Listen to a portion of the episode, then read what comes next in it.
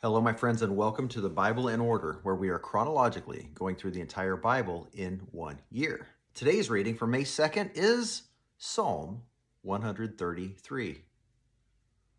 Maybe you're thinking, it must be a long psalm. Is it four or five pages?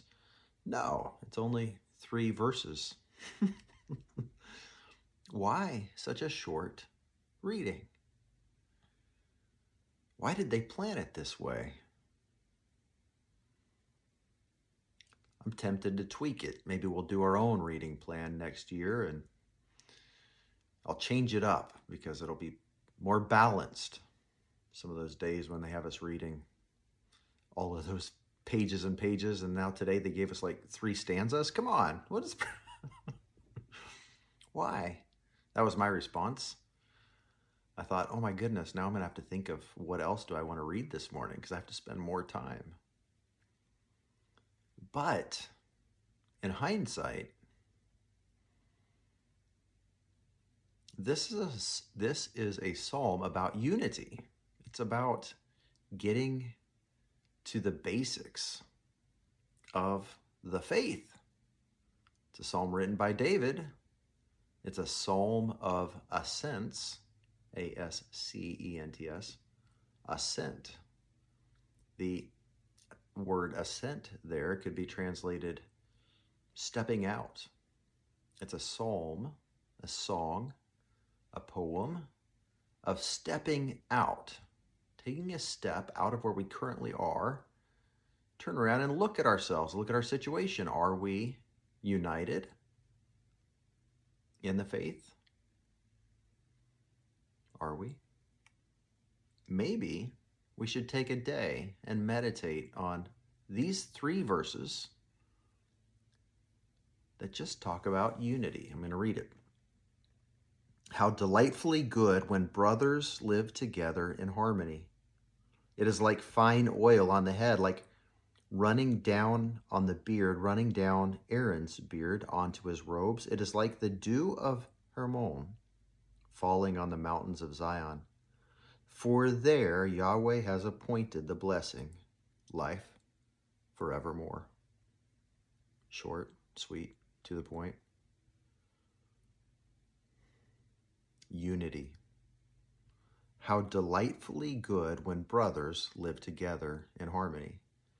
For believers, those who are true believers, those who are not perfect, of course, but have a genuine desire to do God's will, who have repented of their sin and continually repent of their sin, but choose every day to the best of their ability to follow Jesus and repent when they get it wrong, must be unified.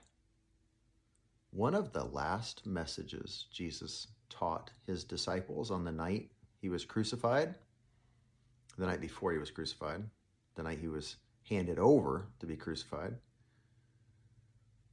In John 17, he went out to pray after demonstrating love and washing his disciples' feet. He went out to pray and he prayed for his followers to be one as he and the Father are one. Prayed not just for his followers, but specifically for us, for those who would follow later, for all believers, everybody who would claim his name, who would desire to be one with the Father through the sacrifice of Jesus Christ. We are to be one with each other. Now it's hard, right? Because we get the flavor of the month here we get the flavor of the day. We get the flavor of the moment here in our society. What do you want? Have it your way.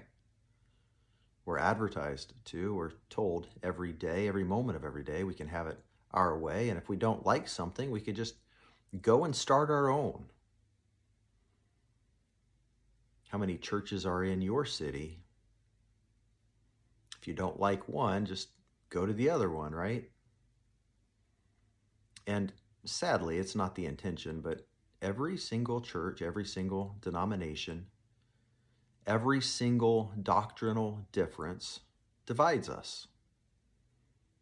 And we don't want to fellowship with people who see things a little bit differently. Some people are Calvinist. Some people are, are Arminian.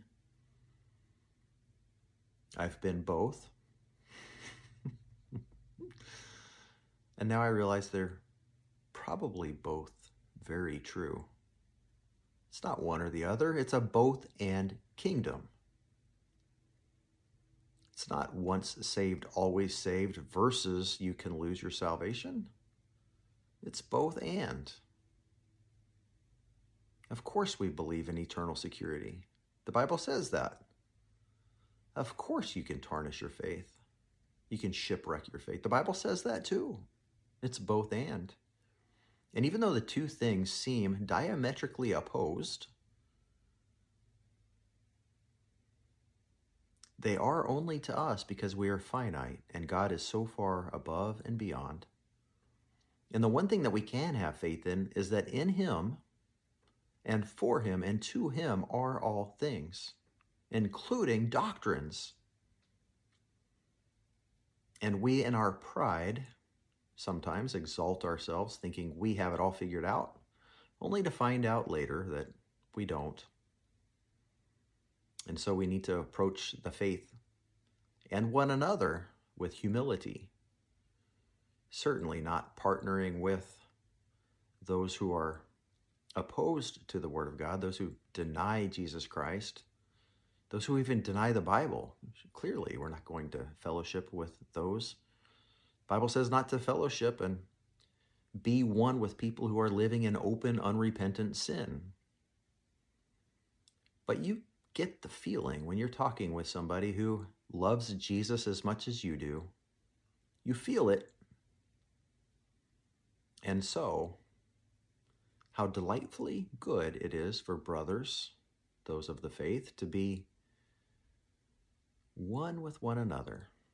The actual word there where it says in my version, chapter in verse one, to live together in harmony. The actual word is unitedness. Isn't that a great word? Unitedness. We should be united together in harmony because of our mutual love for our Savior, for the Creator. And no, Everybody doesn't have to agree with us on every little doctrinal point, maybe not even the major doctrinal points. Is it for us to decide where we divide? Or is it for us to just trust God, love Him, make Him the center, and then love one another? Let's meditate on that today.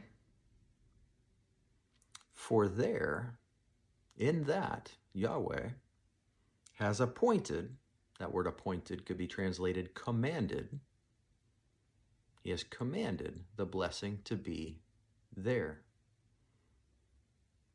Life forevermore. My friends, thank you for being on this journey. Thank you for loving one another. And I love you guys. See you tomorrow.